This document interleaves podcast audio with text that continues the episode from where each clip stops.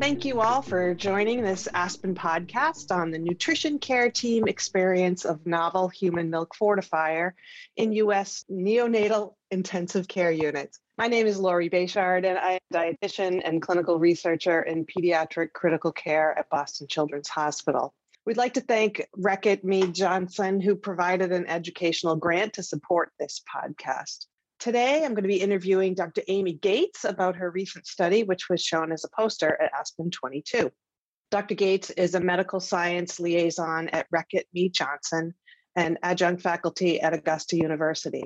And most importantly, is an expert in neonatal nutrition care. We all know the importance of nutrition for premature infants, and human milk fortification is one of the tools used to achieve appropriate nutrition delivery for optimal growth and development. Amy, your work is so important to dietitians and other clinicians caring for premature infants, and we really appreciate you taking the time to talk with us today. Amy, could you start by sharing a little background about your career and how you came to be interested in studying the process and the packaging of fortified human milk? Of course. I am, as you said, a registered dietitian, and I've worked in a level four NICU in Augusta, Georgia, at the Medical College of Georgia for about 23 years. And throughout my time in the NICU, I've had a, a number of roles. Um, one of those roles being the director of a human milk lab where we process all the human milk feedings or breast milk feedings for our NICU. And what goes into that process, it can get kind of complicated. There's a number of steps involved. And just keep in mind that for our NICU population, primarily the preterm infant, this breast milk is rarely fed directly from mother. It's rarely a breastfeeding situation. Um, most of the time, this is expressed breast milk that someone in the NICU, um, in our case, our nursery, it is milk technicians, but in many NICUs, it is nurses and other clinical staff that are doing the preparation of the milk, meaning we have to receive milk in, thaw it, and then fortify it because unfortified milk is not the standard of care for this population, we have to do some nutrient supplementation. And so the process itself can get a little cumbersome, uh, time consuming. And, you know, I have worried that it is not very accurate. And because of just the nature of the way mothers express milk and the way orders are written, I was running into a lot of problems with how long that it took. And one of the, the key things that bothered me was, you know, typically our human milk fortification recipes are written that we have a set amount of fortifier that is added to a set amount of human milk and that's not typically the way that mothers express milk. It's not stored in, say, 25 ml increments exactly, and orders are not written that way either. So we were ending up with a lot of wasted milk because we were having to prepare more than necessary in order to meet the needs of the baby. And it was just a really cumbersome process. So I was looking for ways to better utilize my staff's time so that they could prepare more milk more accurately and do it in a, in a way that was not wasteful of the breast milk and that's kind of how this project started was just a way of improving the process. That's great amy. Thank you so much. Just sort of building on that what more specifically have you and, and your colleagues observed to be kind of the pain points in the process of human milk fortification Sure. When we talk about the practicality of some of this, um, as I said, we have babies that can be very, very small, meaning you know four or five hundred grams, and those tiny babies consume very tiny amounts of milk every day. I mean, they 10, 20 mLs per day is not an uncommon volume for some of these very small babies. And it can be difficult to target the volume of milk that's available to the baby because, as I said, you know, prior to the, the development of this new product, the way that fortification was done, you have a pre measured dose 5 mLs that's uh, in a pre-measured packet that must be added to 25 mLs the standard 24 calorie dilution and so it's a very set ratio of milk and that will leave you with 30 mLs of prepared milk. And again your mothers don't pump that way and babies don't eat that way. And it just was really pigeonholing us into a um, way of preparing milk that that wasted milk. And for these mothers in this situation when the starting the lactogenesis is often delayed they often have minimal milk available just because most of them are pump dependent. And so we try to be very good stewards of the milk and not waste anything. And so i wanted a way that could target whatever volume of milk we have available to us and whatever volume of milk the baby actually needs that day that we could target the actual volume rather than having to be set into standard ratios which is what we do with preparing formula right? But formula is very different than breast milk you know. If we make a little more formula than we need you know we don't you know like to waste things but it's not as critical as it is for these preterm babies because preterm babies depend on this maternal milk for protection against necrotizing enterocolitis and infection. So we need as much of the diet from maternal milk as possible. So that was like the biggest concern for me. And then aside from that, you know, as a dietitian and someone, you know, dietitians, we tend to be pretty analytical and processed focused. And I was looking for a way to streamline the way our milk techs were preparing because I was concerned for error you know the more steps it takes the more things that are involved in the process the risk for error in the mixing process as well as in contamination of the milk so i wanted to streamline it so that it was simpler then I also had to be careful about how much time does this take because you know we all know that in healthcare we have limited resources, we have limited staff, we have limited time to devote to a task as well as limited budget. And so running this milk lab, I was looking for ways to make the process as simple and easy and straightforward as possible in order to save time as well as resources. Excellent, thank you. And along those lines, could you just describe a little bit in some detail how this new product that you came up with works?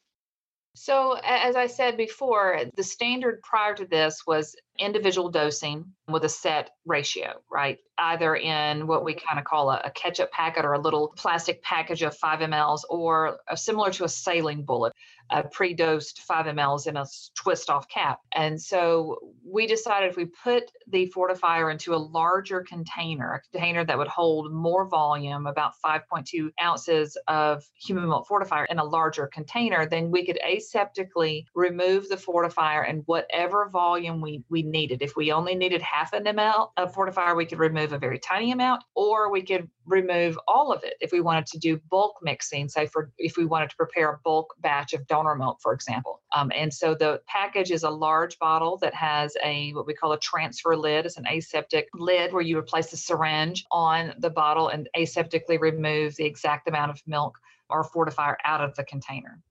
I gathered from reading this abstract that you surveyed a variety of individuals who had some experience using the product. Can you tell us a little bit more about what information you were aiming to gather from your study? Sure. So in 2020, we did the original, what we called the time motion study. And that was my colleague Bethany Hodges and I at two different centers set up sort of a lab simulated environment where we controlled every variable in the mixing process and were able to show a reduction in milk waste, the amount of time to prepare the fortifier, and the number of steps taken. And so we had a, a really significant finding there that we were able to improve this process. And so this study that was just presented at Aspen um, in poster form this past year or in, in 2022 was a follow up survey of you know, we originally did this in a lab, and then we wanted to know that since the product has been launched for almost two years, what was the healthcare provider's experience in their own unit. And so we set it up as a survey where we blindly surveyed 108 hospitals and had the person sort of in charge of the nutrition at each hospital send the survey out to all the relevant team members and ask them what was your experience compared to what you were doing before what was your experience of using this new product and this new way of human milk fortification? Could you give us some examples of those questions that you asked? And then, of course, the perspectives that were then shared by those survey respondents? Sure. So we surveyed all of the healthcare providers within, we didn't limit it to just dietitians. We asked the dietitians, we asked nurses, the neonatologists, lactation consultants, as well as the milk technicians that might have been responsible for preparing milk. And then we had, you know, based on a couple of questions, so we asked the participants, you know, are you responsible for preparing milk? And if the response was yes, then they were given questions based on milk preparation. And we felt that was important so that we did not ask people who didn't actually prepare milk what they thought about milk preparation. We want to make sure that we were accurate and then we asked some questions about milk tolerance. and this again was a perception. We didn't actually measure the infants themselves. We asked, you know, based on what you were doing before, how did babies tolerate this um, new system? Um, an example of some of the questions would be, you know, again, it was all based on what you were doing previously, and and the respondents had used all the products on the market. This was not just consumers of one particular product. It was all the products were pretty evenly represented in terms of the brand of fortifier they were doing before. And so, based on what you were doing before, how did this new process compare? And so, for example, we asked based on what you were doing before, how did the product compare in terms of breast milk waste? Basically, we were asking, did you perceive that you were wasting less breast milk? Um, and 59% of respondents did say they saw less breast milk waste compared to what they were doing before. Another big one, which did align with what we found in our sort of lab simulated trial, was time. You know, compared to what you were doing before, was how was the time for the preparation of milk? Was it better than the same or worse than what you had done before? And 72% did say they saw a reduction in time to prepare. And so the questions were all framed in that way, you know, comparing to what you were doing previously. And uh, you know, some other outcomes were improved accuracy. 70% of people answered that it was better than what they were doing before in terms of accuracy of the preparation. 52% said it was better than what they were doing before for aseptic technique. And 65% responded that it was easier to use than what they had done before. It was similar, you know, to what we had seen in our lab simulated um, trial previously, which, you know, wasn't surprising. We knew that with improving the technique and um, your minimal changes can really result in significant outcome. Amy, this is fascinating and super helpful practical information for NICU clinicians and for those who support them as well. So, thank you for doing this and for sharing these details with the audience. My last question for you today is about future directions. What do you see as the next steps in this research pathway, and what might the ultimate outcome be for this line of research? Thank you, Laura. That's an excellent question.